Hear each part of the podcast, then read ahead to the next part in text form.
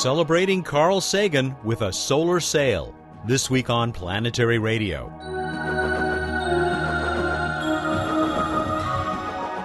Hi, everyone. Welcome to Public Radio's travel show that takes you to the final frontier. I'm Matt Kaplan of the Planetary Society with a special edition of our show. What better way to mark the 75th anniversary of Carl Sagan's birth than with the bold announcement of humankind's next attempt to sail the universe? On the afternoon of Monday, November 9, the Planetary Society came to Capitol Hill to reveal LightSail, a project that will sail a spacecraft on sunlight alone by the end of 2010. Here's Executive Director Lou Friedman. We're back. We're going to merge the ultralight technology of nanosats with the ultra large technology of solar sails with an audacious new program. The plan calls for not just one solar sail, but three progressively more ambitious missions. Though much smaller than the Society's earlier Cosmos 1 spacecraft, LightSail 1 will nevertheless be able to accelerate faster in Earth orbit. 32 square meters of mylar will dwarf the CubeSat based modules at the center of the diamond shaped sail. It'll look much like a giant kite. A relatively high 800 kilometer orbit will ready the spacecraft to be propelled by the small but constant pressure of photons streaming from our Sun. There's much more about LightSail at planetary.org, and we'll have more to say about this ambitious plan in future episodes of Planetary Radio. Just one of the leaders who came to Washington for the announcement was the founder and CEO of Cosmos Studios, Ann Druyan. The writer and producer partnered with Carl Sagan for 20 years, working on projects that included Cosmos, the most popular series ever to appear on American public television. Ann has been our guest on Planetary Radio several times. We asked her to return to talk about the celebration of her late husband, not only through the light LightSail program, but in the appearance of a wildly popular music video on YouTube. Here's just a taste of A Glorious Dawn. The sky calls to us. If we do not destroy ourselves, we will one day venture to the stars. We've got a link to all of A Glorious Dawn at planetary.org slash radio. I was a little surprised to hear what Ann Druyan had to say about the music video in our recent conversation. We also wanted her thoughts about the new solar sailing venture. The phone connection wasn't the best, but her enthusiasm and eloquence were easy to hear. And it is a great pleasure, as always, to bring you back to Planetary Radio. Thank you and congratulations on the 75th anniversary of Carl Sagan's birth. Thank you so much, Matt. I always enjoy speaking with you. It's a pleasure to be back. Trust me, it is mutual. We have lots to talk about, which is why when we originally said we would air this interview with you uh, last week, it made great sense to hold off until uh, this week because so much is happening. Tell us a little bit about why you and some other folks are going to be in Washington, D.C. Well, I can't think of a better way to celebrate Carl's 75th birthday than by announcing with Lou Friedman and Jim Bell and other members, leaders of the Planetary Society, that we are about to announce the most ambitious program of space exploration ever mounted by a public interest organization.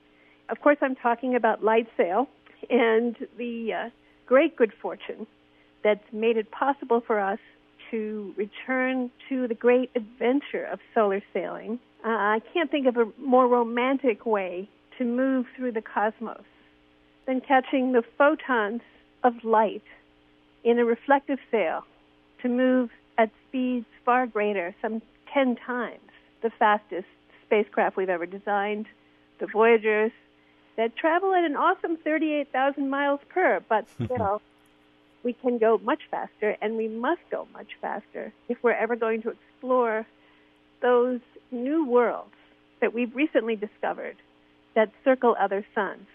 So here is the Planetary Society leading the way. And what a wonderful place to do this. Uh, you're going to be on uh, Capitol Hill? We'll be at the, at the Hart Senate office building celebrating Carl's awesome, wonderful life and the great variety of achievements and gifts that his 62 years of living his 62 trips around the sun have given all of us. I'm on the receiving end of all kinds of input, which is telling me that Carl is more beloved today than ever before. And this is a worldwide phenomenon. And uh, we'll be celebrating it with Neil Tyson, with Bill Nye, uh, Jim Bell, perhaps some surprise guests as well.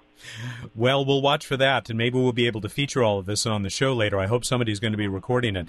Speaking of celebrating Carl, and perhaps a new generation that is uh, finding uh, the same kind of awe in the universe that, that he expressed so well, I was a little nervous about talking to you about this uh, tune that has become so popular on the internet, A Glorious Dawn but really you've embraced it. And uh, we played a little bit of it at the uh, opening, uh, and we're going to link to it, of course, from the uh, planetary.org slash radio site. But tell me how you felt the first time you heard this. I was completely uplifted. It was so wonderful to see Carl in the episode in Cosmos where he tried to to do his impression of the humpback whale song, and to see him auto tune to uh, become the actual singer that he was in real life. He really did do a lot of singing. He was a complete music lover. Huh. He would have loved this, and I'm very glad that I didn't write one of those grumpy letters of copyright infringement to John Boswell, the extremely gifted mind and composer who created this, but instead I spontaneously wrote him an email saying, Carl would have loved this. This is magnificent. You know, I've always said that science is a vision of nature and existence that is every bit as spiritual as any other devised by human beings. The only problem is we didn't have any good music. and when I first heard this, I thought to myself, John Boswell has actually given us a kind of hymn to reality. And the fact that it is hip hop style featuring Stephen Hawking makes it just that much more astonishing. You know, I had this fantasy that somebody really gifted, somebody who had some clout in the music world, would come to me and want to make uh, an actual single of this. And of course, it happened. Just a week or two later, the wonderful Jack White founder of the White Stripes and the Rock on Tours and the Dead Weather, really gifted musician, came to me and said, let's release this as a single. And so I'm very proud to say that there's going to be an exquisite single released today on Carl's birthday. And I'm told, I haven't seen the final version yet, but Jack and the people he works with at Third Man, Third Man Records, they are etching an exquisite copy of the Voyager interstellar record cover with those magnificent scientific hieroglyphics into the B side. Oh, my. So it's going to be beautiful and it'll be available starting today. Did you have any idea that Jack White, this artist at the top of the recording industry, sort of shared the dream? I had no idea, but I received such a beautiful email message from him and from his producing colleague at Third Man Music saying that for years the Voyager record had been a source of wonder to them. They are big fans of Blind Willie Johnson. Of course, his Dark Was the Night is included on the record, and they said they could never get over the fact that we had done that. The other thing that I've been told by Jack is that they've been on this European tour, and they have a, a Sagan room in the tour bus and after after each concert, they go back to the Sagan room and they watch Cosmos. and That's so great. Yeah, and so it's their hope to to finish all 13 hours before uh, the tour is over. So we definitely felt like kindred spirits, and this has been a great experience. And of course, it would be lovely just to see Jack White interested in this and to see a glorious dawn uh, appear on YouTube, but talk about being embraced. I don't know how many millions of times it's been viewed. I, I should have checked again before uh, beginning our conversation. Well, I check every day because it's not just to see the 1.3 million and and change uh, people who've who've listened to it just in the last month. It's to read the 6,000 comments at the bottom because it's just it's just so moving to see how Carl has this enduring power to inspire, you know, in the hearts and minds of people who weren't even really born, certainly not conscious mm. when we were doing Cosmos and Carl was doing many of the brilliant things that he did. So it's a great thrill to me. You know, one of them said yesterday, Ann Druyan must be the luckiest person in the history of the world to have spent all that time with Carl Sagan. And uh, and I thought, you are so right. We'll hear more from Ann Druyan about the celebration of her late husband and collaborator Carl Sagan, including Light Sail, when Planetary Radio continues. I'm Sally Ride. After becoming the first American woman in space, I dedicated myself to supporting space exploration and the education and inspiration of our youth. That's why I formed Sally Ride Science, and that's why I support the Planetary Society. The Society works with space agencies around the world and gets people directly involved with real space missions. It takes a lot to create exciting projects like the first solar sail, informative publications like an award winning magazine, and many other outreach efforts like this radio show. Help make space exploration and inspiration happen. Here's how you can join us. You can learn more about the Planetary Society at our website, planetary.org/radio, or by calling 1-800-9-WORLDS. Planetary Radio listeners who aren't yet members can join and receive a Planetary Radio t-shirt. Members receive the internationally acclaimed Planetary Report magazine. That's planetary.org/radio. The Planetary Society, exploring new worlds. Welcome back to Planetary Radio. I'm Matt Kaplan. My guest is writer and producer Ann Anne is also the founder and CEO of Cosmos Studios. She collaborated for 20 years with her late husband Carl Sagan, a founder of the Planetary Society. This week would have included Carl's 75th birthday.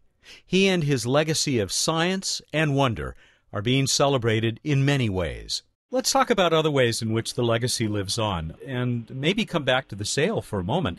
I keep thinking of how how this sailing theme, whether it was the ocean or the universe, uh, was so much a part of Cosmos, the series. Yes, and in fact, we literally said in Cosmos with Steve Soter, our our co-writer, we have we ended one episode. We have lingered too long on the shores of the cosmic ocean. It's time to set sail for the stars. And that's what I was thinking when it became clear that we had the resources to mount this expedition, this Wright brothers Kitty Hawk type enterprise of inventing and proving a new way of moving through the cosmos, that we are serious at the Planetary Society and at Cosmos Studios, my company, which has provided the principal support for the first 10 years of this project. We are really serious about giving our kids a future in which science and technology is used at its most wise and benign and forward-looking possible way. That's that's why I'm so thrilled, and I just think if Carl were alive, he would have been absolutely, absolutely overcome at the notion that the Planetary Society is mounting its own space program, let alone its own its own launch. Can you say something yet? Uh, I don't know that this is uh, fully developed, but uh, what your role and the role of Cosmos Studios will be in this new solar sailing effort? Well, I expect to to, uh, to help in every way I can, and I think there may be some very specific way, which you know at this point is too early to announce. But I'm hoping, if things go well, that we'll have. Um, you know, I'll have to come back, Matt. And, yes, please. And, and announce uh, a, a kind of specific way in which in which we'll be helping. I, will hold you to that. Anything else uh, that you'd like to share about uh, this 75th anniversary? Yes, I'd love to tell you that um, I have a, a new podcast, which is called At Home in the Cosmos with Annie Druyan, and it's going to be premiering on Podjockey.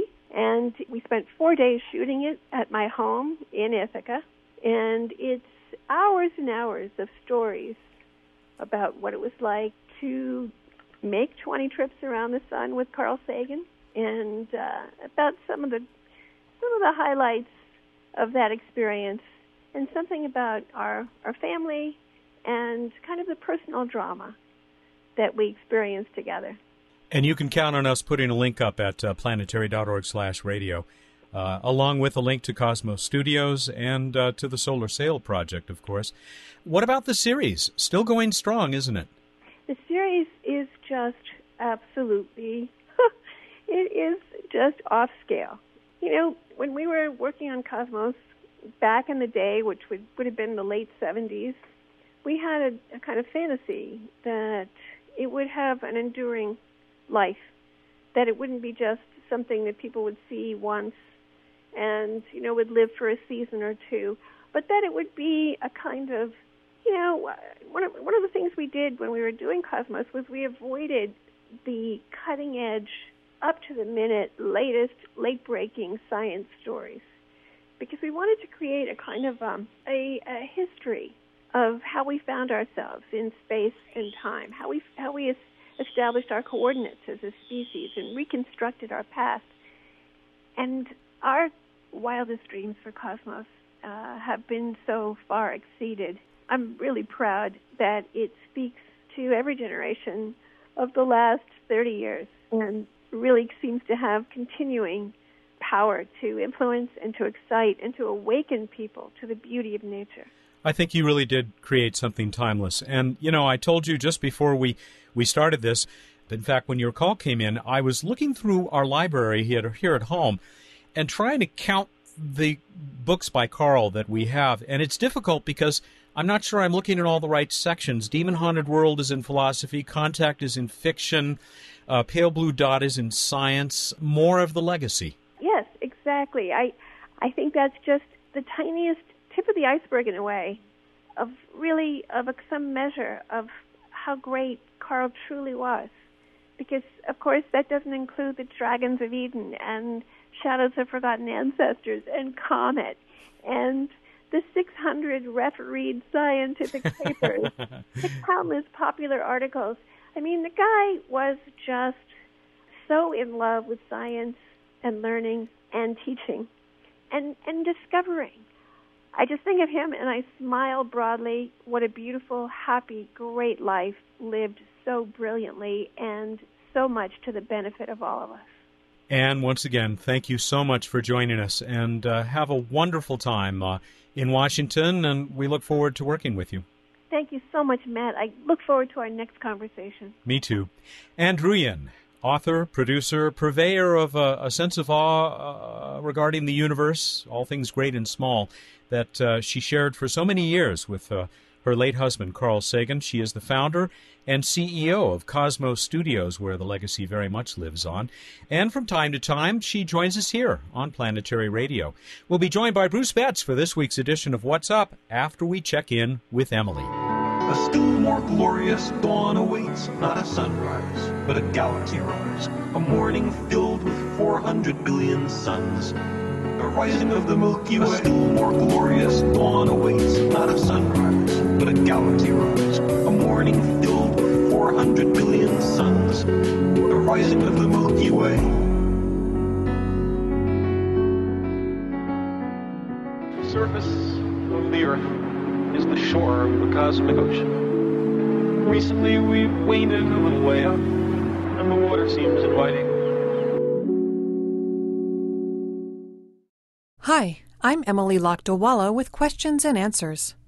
A listener asked, The Mars Exploration Rover Opportunity has been studying a lot of meteorites. That made me wonder why study meteorites on Mars when we can study them in hand on Earth? How are Mars meteorites interesting? It's true that it's far easier to study meteorites on Earth than on Mars. Opportunity examines the meteorites it finds on Mars not to learn more about meteorites, but to learn more about Mars. The meteorites at Meridiani Planum have, in all likelihood, been sitting there for a very long time. During that time, they have interacted chemically and geologically with the surface and near surface atmosphere, so their current composition can tell us about chemical behavior on Mars. One of the meteorites, a metallic one named Block Island, has given us an important clue to Mars's past just by virtue of its large size. At the current thickness of Mars's atmosphere, a meteorite the size of Block Island would have disintegrated into much smaller fragments on impact with the Martian surface. So, Block Island must have fallen at a time when Mars had a significantly thicker atmosphere that would have decelerated the meteorite, slowing its crash into the ground. Also, Opportunity's chemical analysis instruments observed varying composition across different parts of Block Island, which may indicate different states of alteration. Since meteorites are a fairly well studied class of objects, we know a lot about what the starting composition must have been, so the current chemical composition can provide important clues to the chemistry that has operated on the red planet since the meteorite fell. Got a question about the universe? Send it to us at planetaryradio at planetary.org. And now here's Matt with more Planetary Radio.